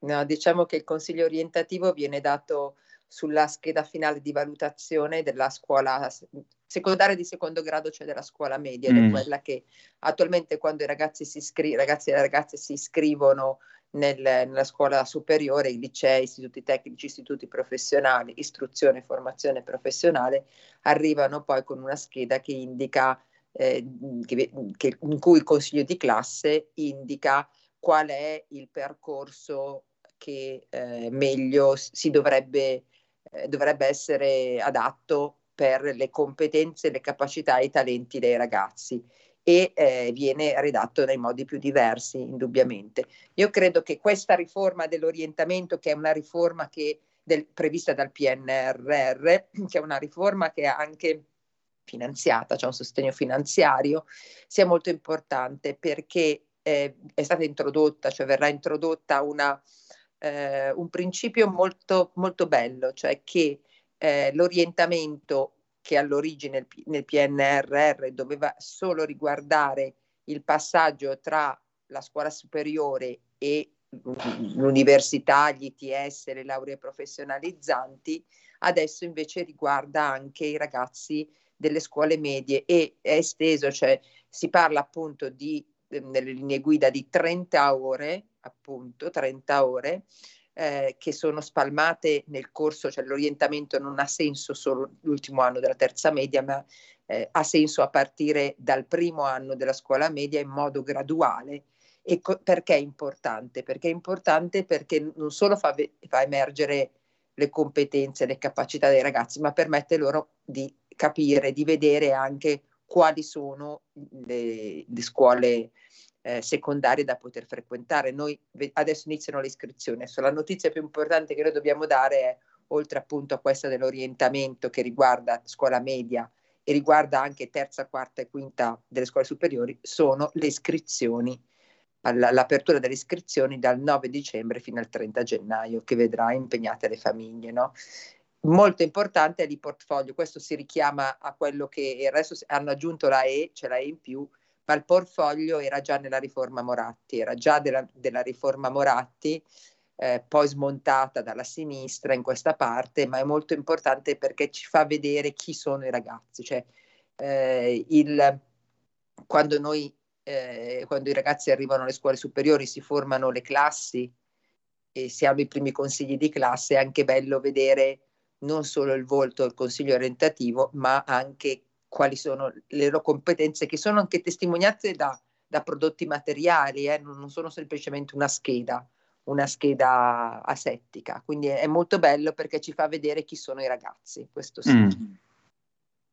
Senti, e in tutto questo però siamo a un bivio. Io vedo qua sul mm. messaggero Paolo Balduzzi che scrive i nostri alunni e le pagelle da dare ai loro prof. Eh, e lui dice, eh, dice questo collega che scrive appunto pochi giorni fa la classifica delle scuole italiane d'Uscopio, Fondazione Agnelli, ha fornito informazioni interessanti e utili sia alle famiglie che devono fare scelte importanti insieme ai loro figli, sia al paese eh, cui vengono presentati esempi virtuosi di istituti scolastici, buone pratiche, come si suol dire, che potrebbero essere migliora- utilizzate per migliorare la qualità del sistema educativo, sempre che lo si voglia, naturalmente, e sempre che si creda a, a queste classifiche. Eh, che le scuole siano diverse, che lo siano anche gli insegnanti e i dirigenti, è il tipico segreto di Pulcinella, tutti lo sanno, nessuno lo ammette. Lo sanno i genitori, per esempio, che cercano infatti di ottenere ammissioni nelle scuole che si ritiene siano le migliori. Lo sa il mercato del lavoro, specialmente in campo universitario, che seleziona non solo rispetto al voto, ma anche in base all'università di provenienza. Far finta che ciò non sia vero non fa altro che peggiorare la qualità delle altre scuole. L'importa- l'importazione di quelle che abbiamo definito buone pratiche non vale solo a livello internazionale, Quante volte abbiamo sentito dire facciamo come la Francia che usa il quoziente familiare o facciamo come i paesi dell'est europeo che hanno introdotto la flat tax oppure per restare in ambito scolastico facciamo come gli Stati Uniti che valorizzano lo sport nelle scuole. Ecco, scrive ancora Balduzzi, non c'è bisogno di guardare all'estero, il Made in Italy è fatto anche di diversità che devono contagiarsi a eh, vicenda. Questo ci porta all'interrogativo. Chi dovrebbe valutare questa differenza delle scuole? Meritoria l'attività di Fondazione Agnelli, sia chiaro, ma davvero lo Stato può delegare una valutazione così cruciale a un istituto terzo? Il riconoscimento del merito nell'istruzione non può limitarsi verso gli studenti, piuttosto deve guardare insegnanti e dirigenti scolastici, responsabili insieme alle amministrazioni competenti che gestiscono le strutture scolastiche della qualità dell'istruzione offerta ai nostri figli. Elena, tu ci stai a farti dare i voti?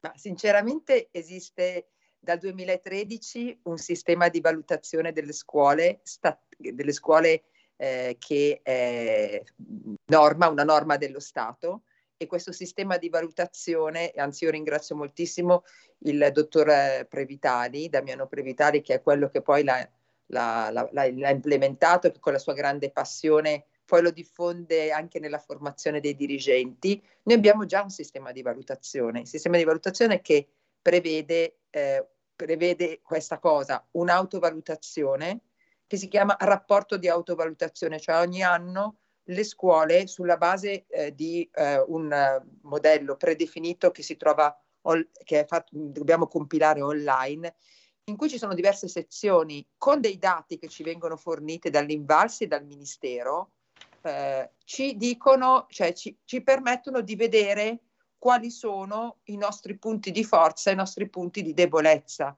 perché la valutazione va vista in quest'ottica, la valutazione va vista nell'ottica di, in questo caso l'autovalutazione, a che punto sono e quali sono le azioni di miglioramento che posso mettere in atto per migliorare la mia scuola, no? Eh, ad certo. esempio, io ho scoperto, guarda Antonino, tu sai che cos- quanto costa una scuola come la mia, no? che è una scuola che ha 1100 studenti, quanto costa allo Stato? Quanto costa? Prova a dirmi cosa, cosa, cosa costa. 500.000 euro all'anno. No, 6 milioni di euro. Salute. 6 milioni di euro perché ovviamente com- dobbiamo comprendere anche la retribuzione del personale. Una certo. scuola, no, non è vero che lo Stato non spende per le scuole, lo Stato spende 6 milioni, nel mio caso 6 milioni di euro, più ci dà il, eh, del denaro che si chiama, che è un fondo d'istituto e più ci sono tutti i finanziamenti che le scuole che sono eh, diciamo più attrezzate e che hanno personale più formato riescono a ottenere che sono i PON, gli Erasmus, eccetera. Quindi finanziamenti, i, i, diciamo anche finanziamenti regionali, bandi regionali. Finanziamenti nelle scuole ce ne sono. No? Tornando a prima, la scuola eh, viene valutata, c'è un rapporto di autovalutazione, c'è un piano di miglioramento, c'è una rendicontazione sociale, cioè io ti dico come mm. se, se, obiet- se, dico pubblicamente, pubblicata sui siti delle scuole, gli obiettivi che ho conseguito, come ho speso i miei soldi, perché sono sp- soldi pubblici, e era previsto, questo è stato tolto, un, dei nuclei di valutazione esterna che andavano appunto a valutare l'azione del dirigente no? e quindi l'impatto sulla scuola. Io credo che sia molto importante la presenza della valut- valutazione in una scuola. Nell'o- della scuola. Elena, scusami, scusami, l'orologio ci chiama, 30 secondi di pausa, torniamo subito. In quanti ti promettono trasparenza, ma alla fine ti ritrovi sempre con la bocca chiusa e non puoi dire quello che pensi. Radio Libertà non ha filtri né censure, ascolta la gente e parla come la gente. Stai ascoltando Radio Libertà. La tua voce libera, senza filtri né censura. La tua radio. La tua radio è ascoltabile anche con la televisione in digitale. Sul telecomando della televisione digitale o del tuo ricevitore digitale puoi scegliere se vedere la TV o ascoltare la radio. Risintonizza i canali radio e troverai anche Radio Libertà, canale 252. E la linea torna subito per l'ultima parte di Zoom e di Tutto in classe alla professoressa Elena Centemero e ad Antonino Danna. Grazie condottiero, mio condottiero. Allora, eh, Elena, appunto, tu ci stai spiegando il perché di questo costo da 6 milioni all'anno e spiegavi appunto che ci sono altre scuole che ricevono però i PON e quant'altro, ma allora l'uguaglianza tra le scuole non c'è sostanzialmente. Certo che c'è l'uguaglianza del, tra le scuole, nel mm. senso che eh, tutte le scuole sono finanziate eh, ovviamente in base, cioè i, i docenti sono pagati dal Ministero dell'Economia, cioè non siamo noi che li paghiamo direttamente, ma comunque sono eh, eh, coloro che svolgono, cioè i, docenti, il personale, i bidelli, il dirigente scolastico, hanno una retribuzione, quindi un costo. Accanto a questo c'è un costo della scuola che viene purtroppo molto, ba- molto eh, come dire, qui le risorse sono veramente scarse, cioè sono quelle legate all'edilizia scolastica, legate alle province, perché le scuole non, posse- non hanno la proprietà dell'edificio in cui sono e poi sono, c'è un fondo che viene dato, che non, non entro nei termini tecnici, c'è un fondo d'istituto eh, che serve anche qui per il funzionamento della scuola, per pagare i progetti, eccetera. Poi le scuole possono fare dei progetti, tutte le scuole d'Italia possono fare dei progetti, no? Eh, i dirigenti scolastici possono formare i docenti per fare questi progetti. Mm? Ci sono dei, dei, dei, docenti che sono skillatissimi, come dico io, no? per mm. fare progetti PON, per fare progetti Erasmus, eh, per fare per altri, altri. Qui sta nell'iniziativa, nell'iniziativa della scuola e nelle risorse formate che in termini di personale che la scuola ha. Non è vero che le scuole non sono tutte uguali, le scuole sono potenzialmente tutte uguali, cioè sono potenzialmente tutte uguali. Poi ci sono delle diversità legate ai territori, nel senso di se una scuola sta in montagna e abbiamo le pluriclassi, non può essere una scuola di, che sta o sai, in una piccola isola non può essere una scuola che sta nel, nel, eh nel centro di, di, Roma o nel centro di Torino o nel centro di Palermo. Ok, non sono tutti uguali, dipende molto dalla, dalla, veramente dal personale, dal dirigente scolastico. Infatti io penso che i dirigenti scolastici debbano essere valutati, i dirigenti scolastici devono formarsi, cosa a cui quasi nessuno pensa, no? a parte l'ultima scuola di, di formazione. No? Ci sono delle opportunità, bisogna coglierle e bisogna coglierle e saperle cogliere perché noi abbiamo un compito più grande, il nostro, eh, permettetemi questo termine, questo nostro core, il nostro pilastro sono i nostri ragazzi la formazione dei ragazzi, quindi bisogna cogliere tutte le opportunità che noi abbiamo per loro. Questo poco ma sicuro. Elena, intanto è arrivata una zappa al 346-642-7756 con cui la nostra Luciana da Udine solleva effettivamente un tema che anche a me dava l'orticaria quando ero, studi- quando ero studente. Antonino, please, chiedi alla professoressa perché certi docenti non danno il voto finita l'interrogazione, ma lo scrivono giorni dopo sul diario elettronico, se si chiama così, lasciando gli studenti col punto di domanda. Chiedo per le mie nipoti che a Monza hanno la maggiore e la, e la minore, che a Monza la maggiore e la minore stanno studiando alle superiori. Grazie Luciana da Udine. Allora, cara Luciana da Udine, questa cosa è illegittima e illegale ed è una delle cose che io ho sempre contrastato come dirigente scolastica queste, eh, il fatto che guarda, la, la, norma è molto chiara. C'è una norma, se volete ve la cito anche, che è il decreto legislativo 62, che ci dice, e il 122, che ci dice che la, la valutazione è trasparente ed è tempestiva. Tempestiva vuol dire che io interrogo il ragazzo, innanzitutto devo rendergli chiaro quali sono i criteri di valutazione interrogo il ragazzo o la ragazza e poi il voto lo metto subito, lo comunico subito, non posso comunicarlo dopo giorni. È illegittima questa cosa. Così come riconsegnare i compiti in classe a distanza di mesi, no? Perché sì. se voi andate, ogni scuola nel suo piano dell'offerta formativa ha definito quant, dopo quanti giorni devono essere consegnati compiti in classe. Nella mia scuola sono 15 giorni, entro 15 giorni effettivi, non lavorativi, effettivi. Perché questo? Ma non perché uno vuole essere punitivo, o cattivo verso i docenti, che magari hanno anche otto classi, povera, poverini veramente, e hanno tanto lavoro, ma perché se io do una valutazione a distanza di un mese, quella valutazione non è più efficace, perché nel mese in cui io non ho restituito la verifica, non ho dato la verifica, sono andata avanti col programma e se un ragazzo ha preso un'insufficienza, quindi vuol dire che ha delle lacune, come fa a affrontare la parte successiva della sua formazione, del, chiamiamolo programma, anche se non si chiama più così, se non, ha, non si è messo in pari, se non ha recuperato eh, o comunque approfondito i, le lacune che aveva? Ecco, questo è una cosa, e quello che dice è illegittima e quindi eh, il consiglio che io do è quello di eh, passare attraverso gli organi corretti, che sono i consigli di classe, i rappresentanti di classe, facendo presente in modo gentile e carino al, al dirigente scolastico questa situazione. Insomma, la frase ciuccio, beccati quattro e vai al posto è un modo per assolvere alla valutazione trasparente, mi pare di capire.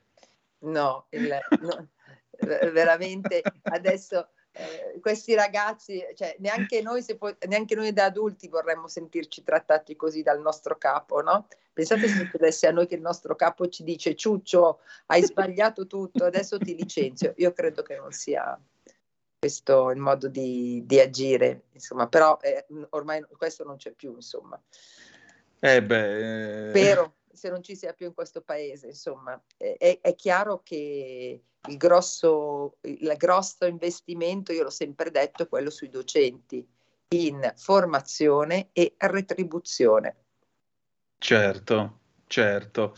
Senti, andiamo avanti con eh, il nostro viaggio perché tra l'altro ci avviamo alla fine. Mm, si sono aperti gli stati generali della scuola in quel di Matera e stamattina il quotidiano del Sud, nell'edizione della Basilicata, riporta le parole della sottosegretaria Frassinetti che dice c'è ancora tanto da fare, l'istruzione è una priorità, nelle aule ci saranno tradizione e digitale. Gli stati generali rappresentano un evento speciale che declina la cultura nel senso più ampio, portare nelle case dei materani e nelle scuole di Matera, e non solo in quelle ovviamente, un'esperienza che va avanti da settimane in tutte le scuole della città. Verso dove va allora la scuola? Speriamo che vada verso una, un chiarimento, una chiarificazione, un chiarimento della linea eh, pedagogica, educativa, didattica verso, dei, verso, i nostri ragazzi perché mi sembra che ci sia una abbastanza confusione eh, nei, nei, diversi percorsi, che sono tre percorsi, io penso alle superiori sono tre percorsi completamente diversi tra di loro, con didattiche diverse, penso alla, alla scuola primaria, alle elementari, che anche qui la, la, eh, abbiamo cambiato 20 volte i voti, prima i voti, poi adesso i giudizi, poi si vuole tornare ai voti e poi comunque la pedagogia le, le, eh, è diversa. Io amo molto le scuole primarie, tra l'altro, perché sono veramente molto, una grande eccellenza per il nostro sistema. Però, diciamo, la cosa che mi auspico è quella che ci sia una chiarezza. Vi faccio un esempio, no? Eh, che io, io, sono una tradizionalista, mi dispiace, sono innovatrice, ma sono anche tradizionalista, no? Certo. negli istituti per cui tradizione e innovazione, come ha detto la seg- sottosegretaria Paola Frassinetti, eh, è, una, è, importante, no? Eh, tradizione significa serietà della scuola mh? Mm, e innovazione significa nuove metodologie didattiche, no? che rendano gli studenti più protagonisti, ma non significa rinunciare al fatto che i ragazzi eh, in virtù solo delle competenze rinuncino alle conoscenze, cioè eh, eh, rinunciamo a dargli le, com- le, conoscenze di base mm, quindi, e quindi le competenze di base. Eh, la conoscenza, per intenderci, è so, eh, so chi è, mm, adesso mi viene Teocrito, però so chi è, non lo so, eh, Carlo Magno, no? La competenza è la capacità, per esempio, di scrivere una, una narrazione multimediale sulla vita di, di di, come si chiama, di eh, Carlo Magno. Io devo conoscerla la vita di Carlo Magno. Poi realizzo un prodotto che è un prodotto multimediale, un video, in cui metto in campo, magari insieme ad altri ragazzi, tutte le mie, le mie abilità e le mie capacità, no? Quindi, però la conoscenza ci deve essere, no? Detto questo, vi faccio un esempio di, un, di una che forse alcuni conoscono negli istituti professionali che sono stati riformati nel 2017, quest'anno arriviamo agli esami di, agli esami di maturità, agli esami di Stato. Il biennio, no? biennio è unitario, vuol dire che io in, in, ho un monte ore, a parte avere un monte ore complessivo su due anni dell'area linguistica, cioè italiano e inglese, no?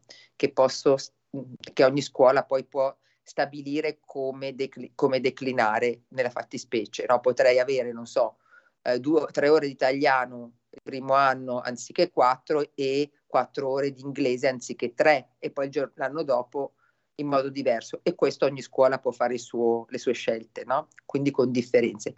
Ma il biennio unitario significa che io tra la prima e la seconda non, non boccio e questo io non credo che sia un passo in avanti, io credo che sia un passo indietro, perché i ragazzi che hanno sbagliato l'indirizzo, no? Qui torniamo sempre al tema della scelta dell'orientamento, i ragazzi che hanno sbagliato l'indirizzo o che sono più fragili e che vanno avanti, poi si trovano in terza con veramente in grandi difficoltà, oppure appunto terminano il biennio e poi dove vanno? Quindi attenzione a fare queste scelte legate a, a, delle visioni pedagogiche di chi non è mai entrato in una scuola e non conosce i ragazzi e applicarle alla storia delle, a, alle nostre scuole. Perché noi abbiamo gli istituti professionali così, i tecnici invece e gli, i licei in modo diverso. Ecco perché, poi, ecco perché poi abbiamo una fuga delle, delle, famiglie che iscrivono tutti i figli ai licei, perché abbiamo questi esperimenti, queste esperienze che non ci, eh, rispetto ai quali non abbiamo neanche mh, mm, il, il, coraggio di andare a fare una valutazione di, del, dell'efficacia di queste scelte pedagogiche pensate da chi sta all'università e che della scuola non sa nulla.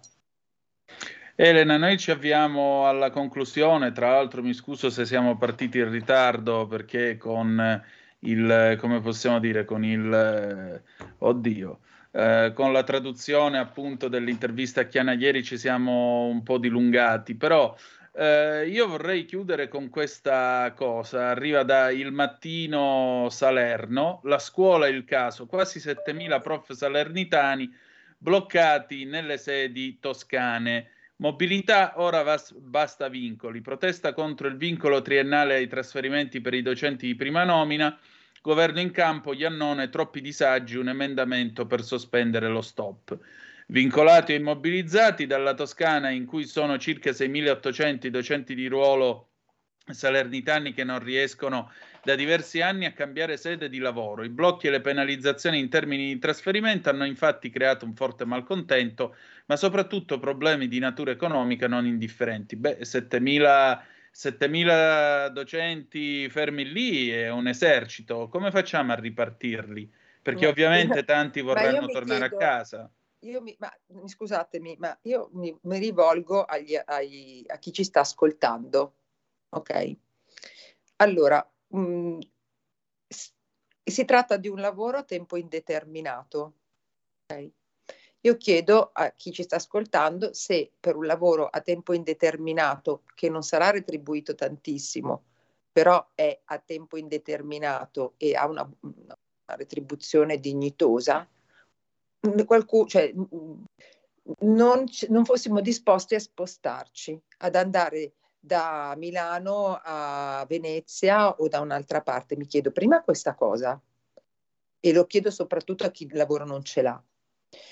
La seconda cosa mi chiedo, ma al centro della scuola ci sono i docenti o ci sono gli studenti? Allora, vogliamo parlare dei, delle 7.000 classi eh, cui, in, in, cui questi docenti sono entrati in ruolo e che il prossimo anno, visto che questi docenti vogliono trasferirsi in un'altra regione, avranno dei supplenti o av- non, non avranno la continuità didattica? Vogliamo per una volta chiamare le cose per come sono?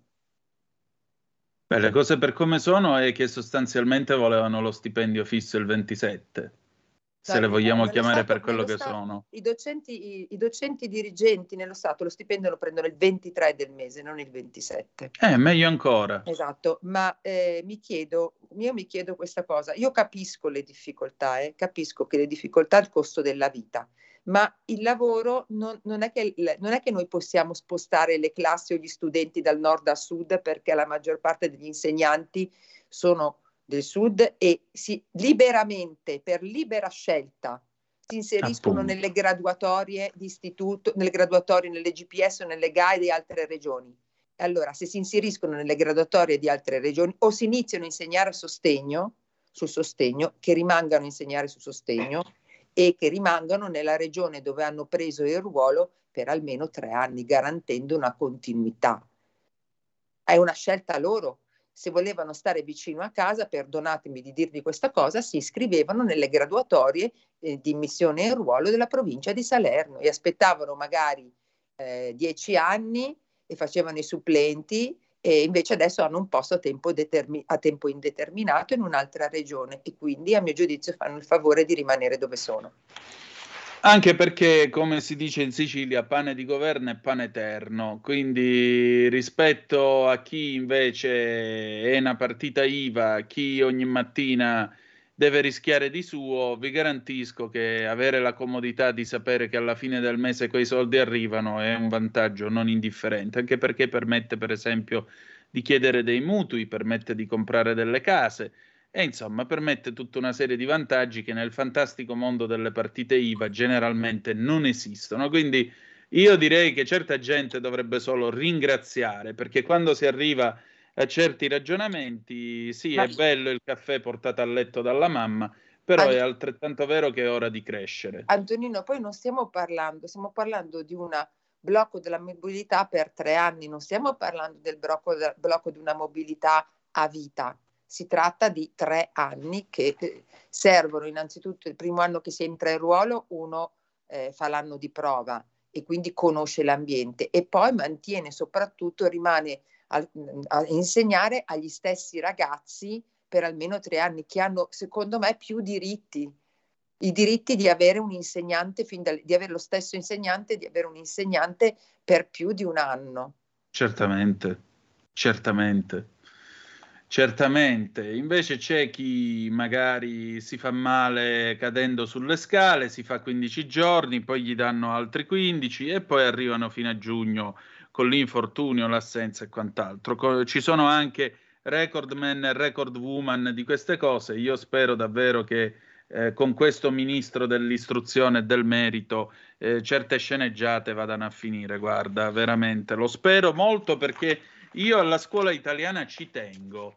La scuola italiana è probabilmente l'asset più importante sul quale dovremmo investire in questo paese perché soprattutto è da lì che viene il nostro futuro, è da lì che viene il nostro futuro.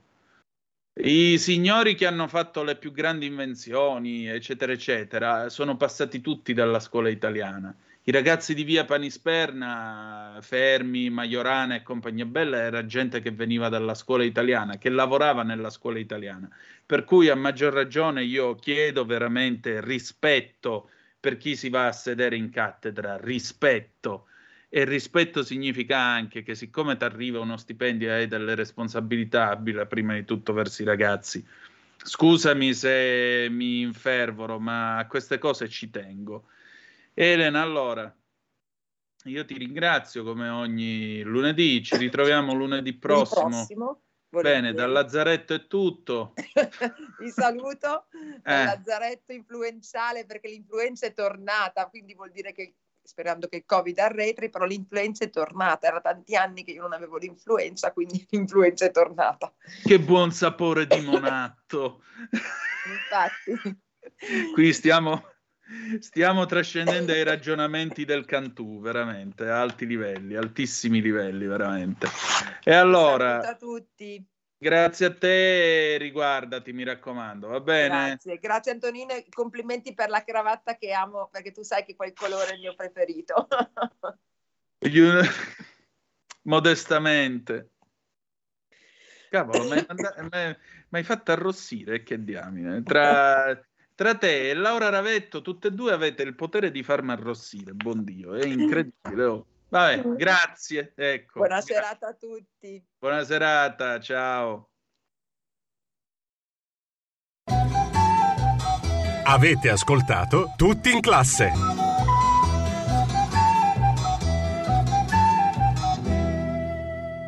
Ed ora Antonino è il turno dei tuoi saluti. Eh sì, siamo arrivati alla fine di questa puntata di lunedì 5 dicembre. Domani 6 dicembre San Nicola, mi raccomando, cominciate a preparare i regali per i bambini, parliamoci chiaro.